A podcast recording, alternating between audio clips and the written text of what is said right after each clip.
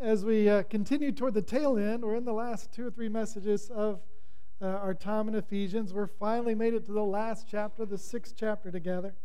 And Paul last week took us through what it means to love one another as husband and wife in the family.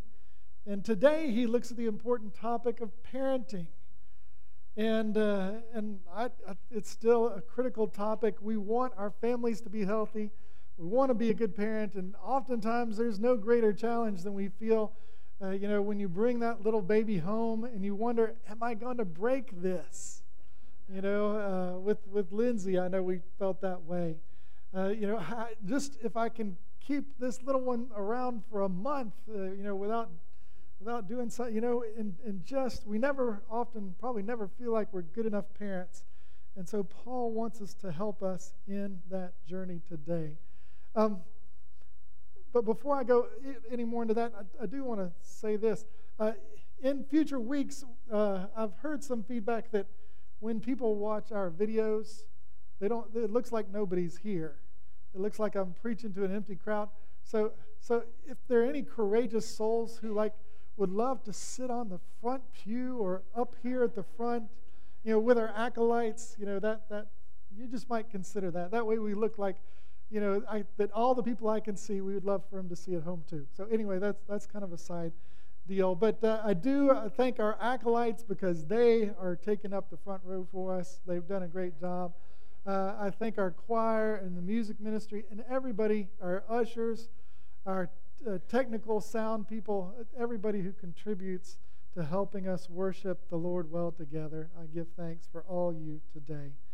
Um, so, as we jump into the scripture, uh, this is what Paul talks about, and he does it, remember again, he does it in this context. This whole section is under the heading of submitting to one another out of reverence for our faith in Christ right? That's the whole deal is it's, a, it's about mutual submission between husband and wife. Now he's going to talk about what mutual submission looks like between parents and children.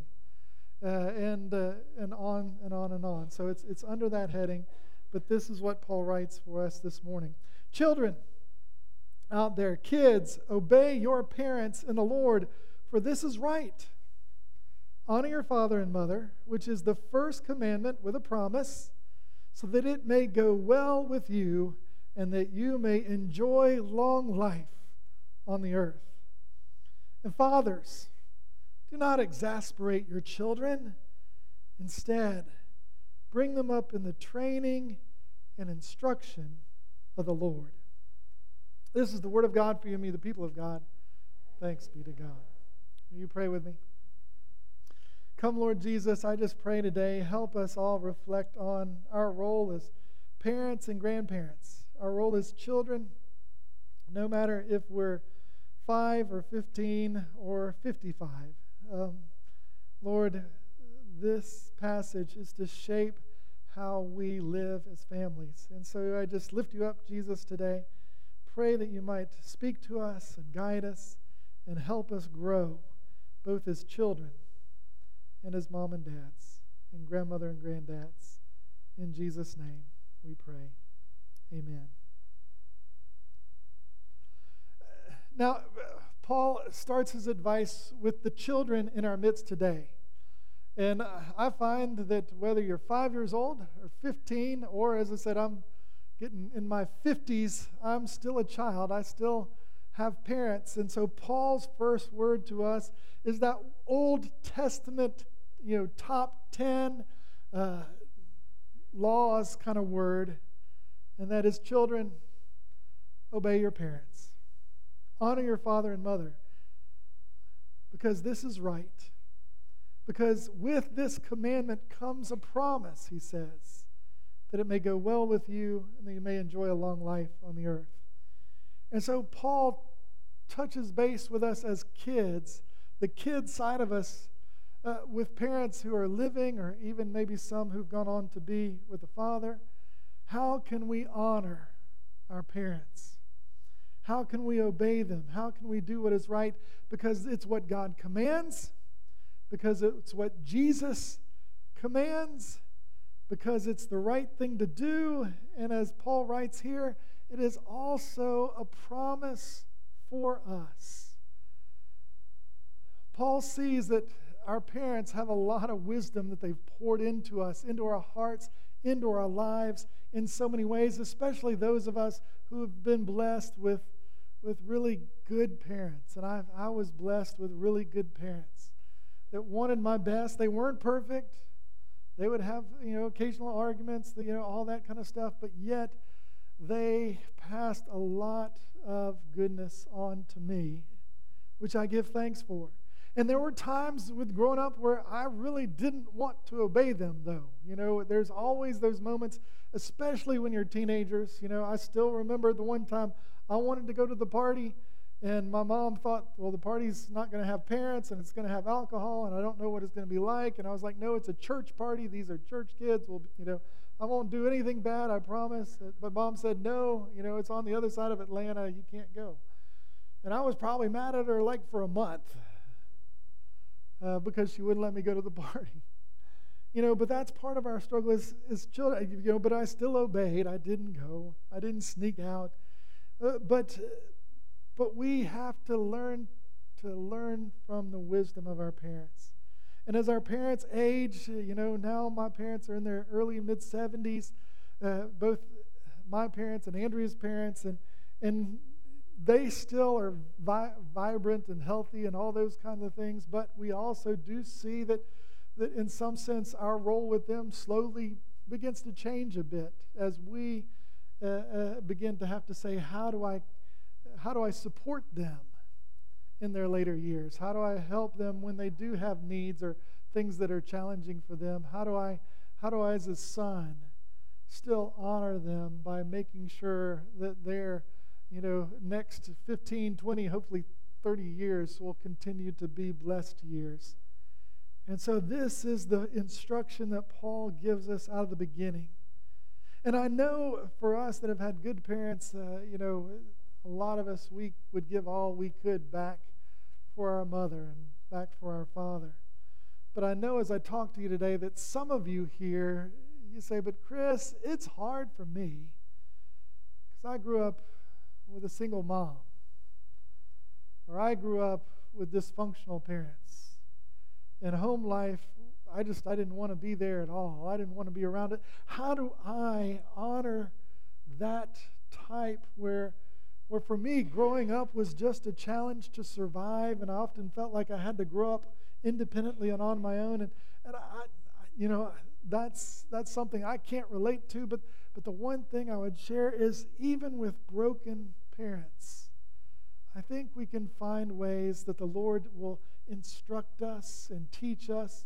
Uh, sometimes their wisdom, sometimes, sometimes they still share good things with us. But even when they share brokenness with us that we didn't ask for, sometimes that can be just as much a way of honoring them too. As we say, I saw, see my parents doing this thing, and I know as I get older, I, I don't really want to go that direction. I want to try something else. And perhaps that can be a way of honoring even broken parents that we've grown up with or had, is finding ways to, because I know God will bring good out of the worst that we go through. God looks for ways to redeem your life. Uh, there's a little phrase in the prophets that God wants to restore the years the locusts have eaten. And so, even if you've maybe had some challenging relationships with your parents, it's still not too late for God to do something positive through that relationship in your life. And in some sense, in this, oftentimes, if you look carefully, the Lord will surprise, surprise you and support you with maybe surrogate parents, right? And that's why I don't think it's, it's any uh, question why he says here, obey your parents in the Lord. Obey your parents in the Lord. And there's two ways to understand that. One that one way it is, means is when your parents teach you the wisdom that is connected to the creator of the universe, then, then that gives you reason to listen and learn and obey them. But the flip side of that is the parents who help you grow in your faith may not be your birth parents. but they are also your spiritual parents, and they can be a huge blessing too. I think one of the greatest examples of that that we have seen on the big screen in the last 15 years is the movie Blind Side with Sandra Bullock. You remember that one, right? How Michael Oher, you know, he was trying to be raised by a single mom, but it was a single mom wrestling with addiction. And so Michael basically had to raise himself until the Tuohy family came along and found him and adopted him kind of into their own family and helped him believe in himself, believe in that he's a capable human being, that, that he can be better than his past, and, and really tried to find ways to come alongside him and eventually in the movie come alongside his mom to find a way to help Michael be the best he could be. And so he had to catch up. He was like five years behind in school, and the teachers find a way to help him begin to learn because he was a really smart kid. He just didn't know it. And then after that, he went on, right, to, to be a, a, a blind side blocker in college at Ole Miss. Uh, and then he went on to be an NFL pro for several years and just retired not too long ago.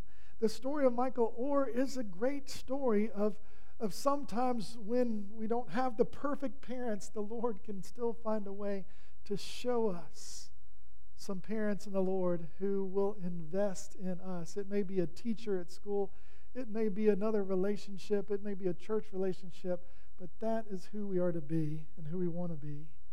So, children, whether you're 5 or 15 or 55, obey your parents in the Lord, for this is the right thing to do, because when we learn wisdom from our families,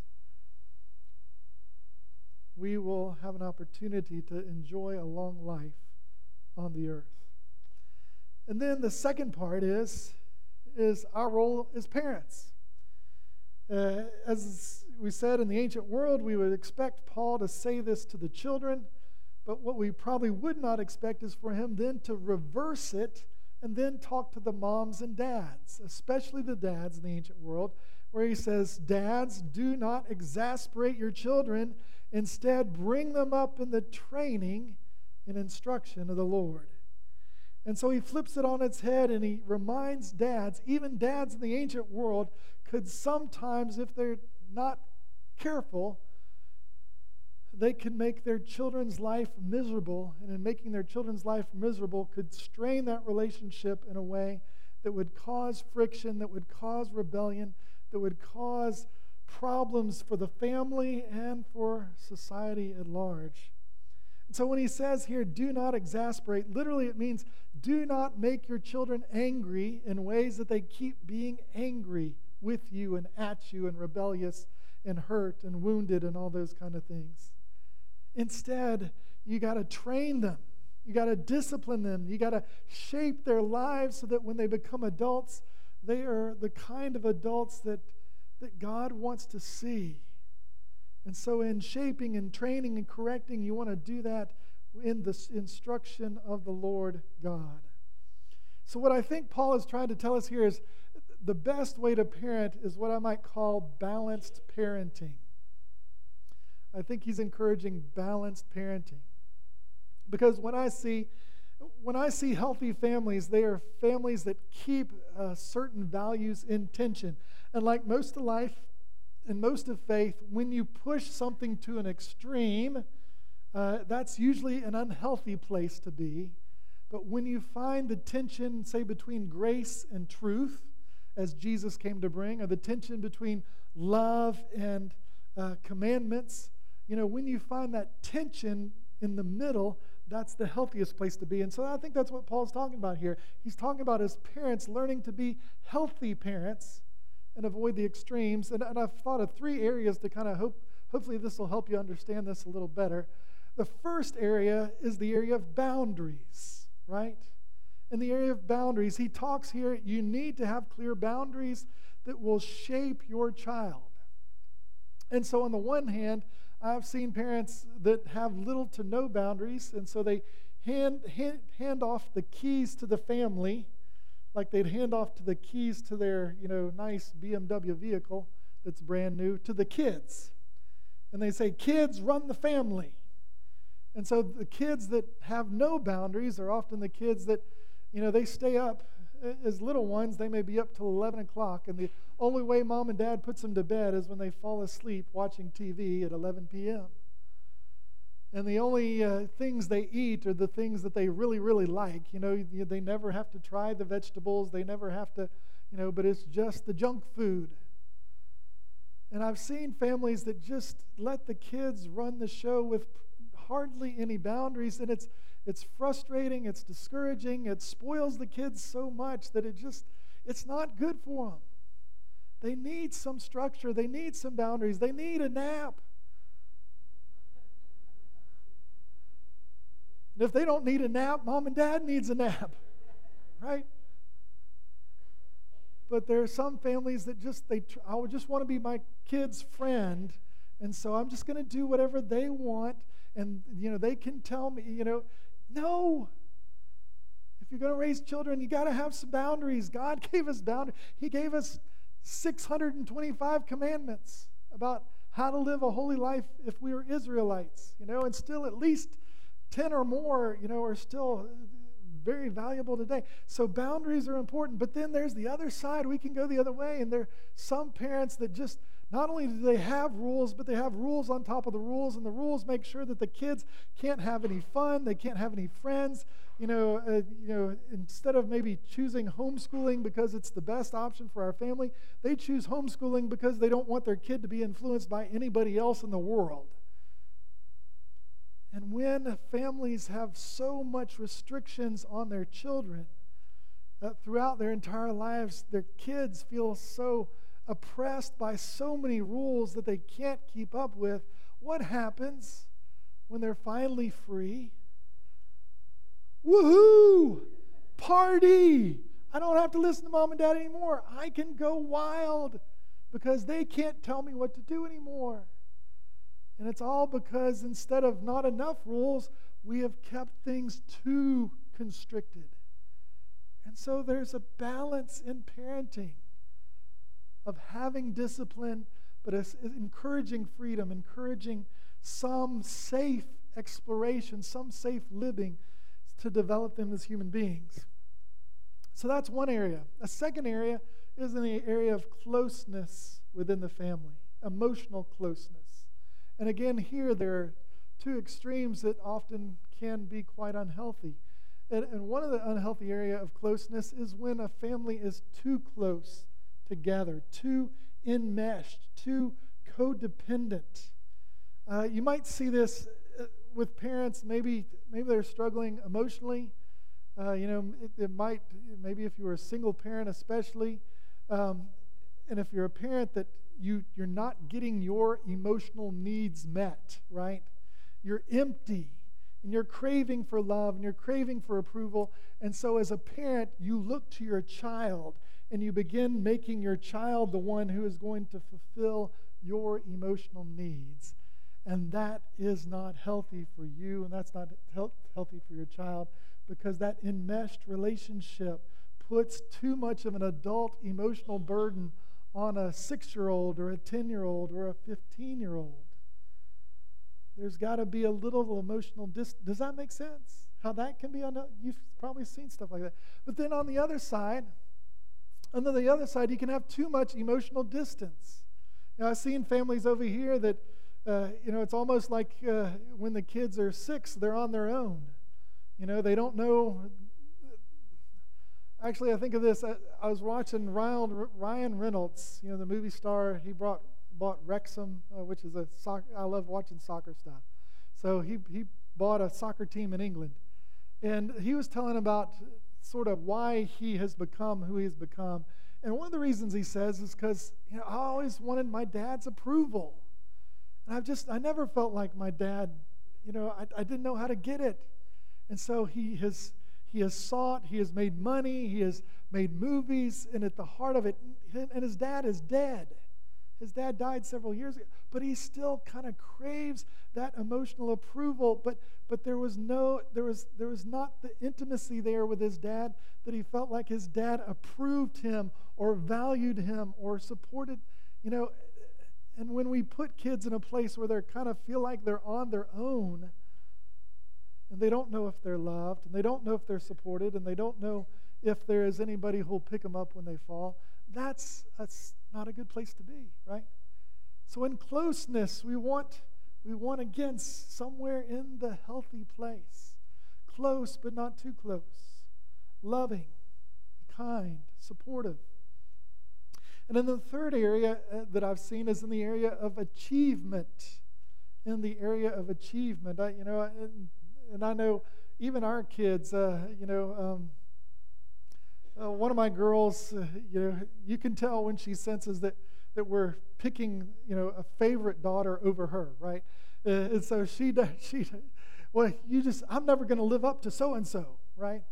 Uh, and and we, we can do that. And that oftentimes has to do with achievement. So, on the one hand, it can be apparent that, that if your grades aren't straight A's, then you're in big trouble and we're going to shut you down. And this is what we expect. I, I, in youth group, when I was a youth pastor a long time ago, I, I had some kids that were, they're kind of blue collar kids, you know. They're going to get probably B's and C's in school, but they just, they want to, they're good workers, they got good work ethic but they're not the A students, you know, and they were struggling. Mom and dad are expecting A's, and I don't know how to give them A's, right? But that, that achievement level was there. Or sometimes it can be with sports, you know.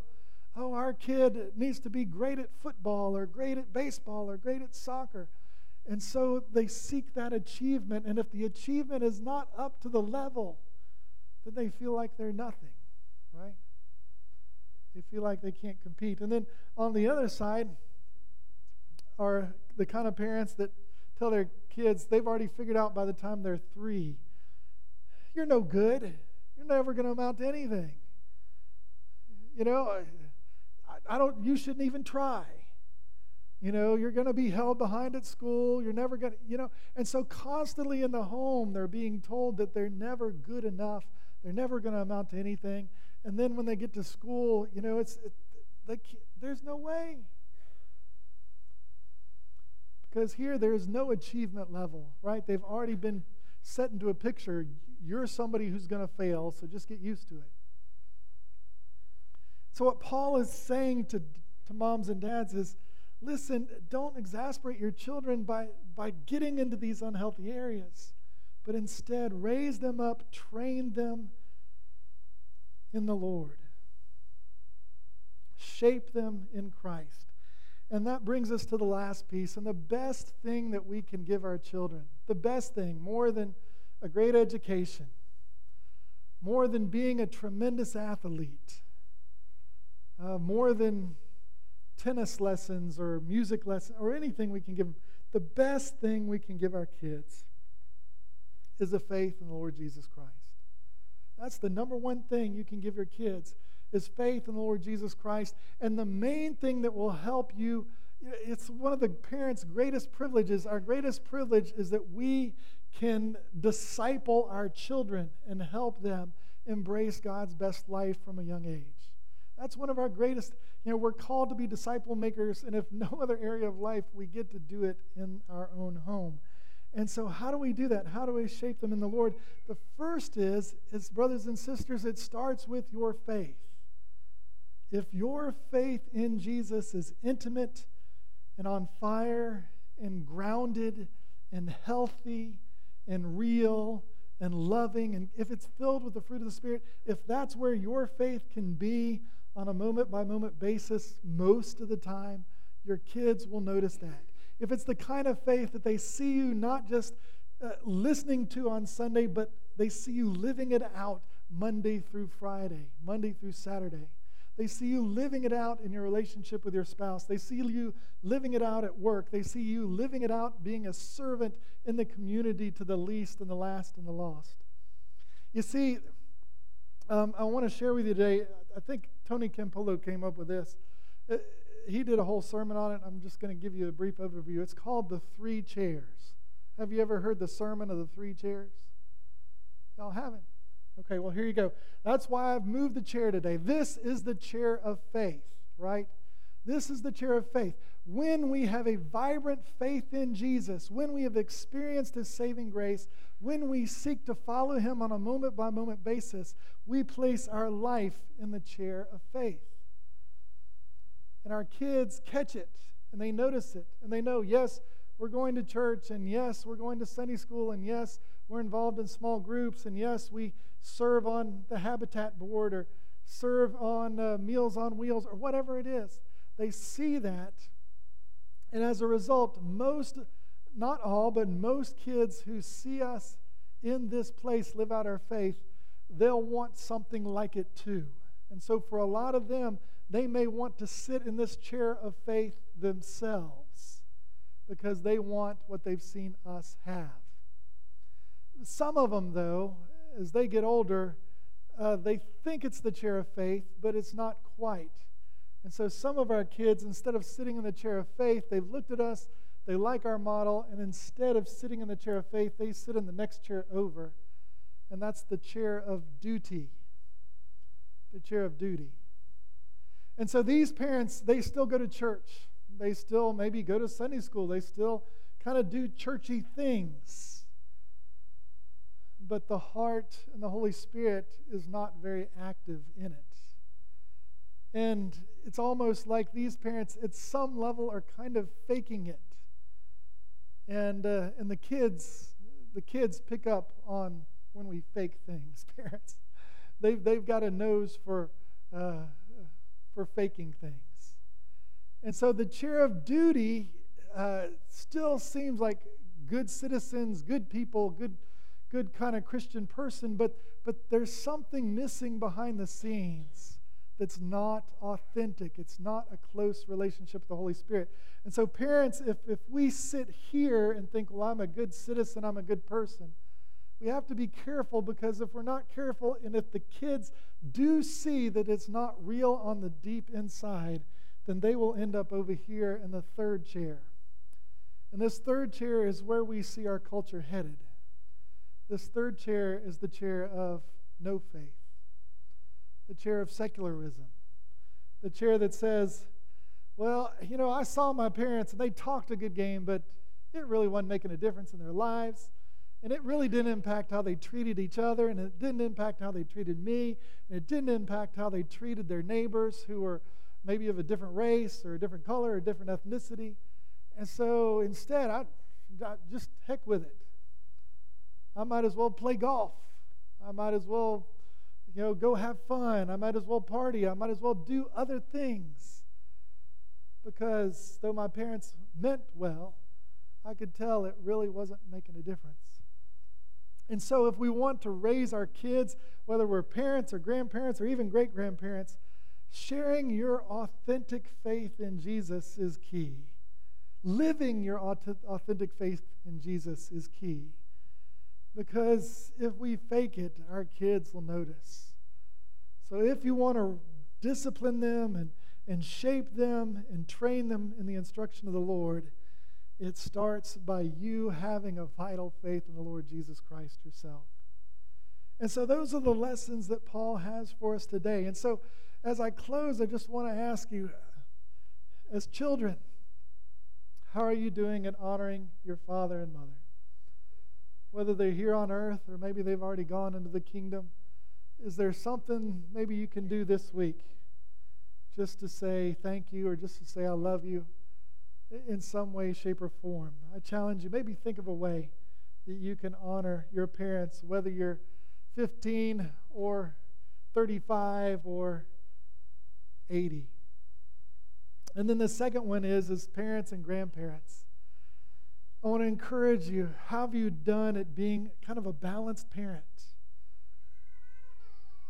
that can be healthy and help uh, help our kids be the best they can be. Help us see an authentic faith in Jesus that they will want for themselves.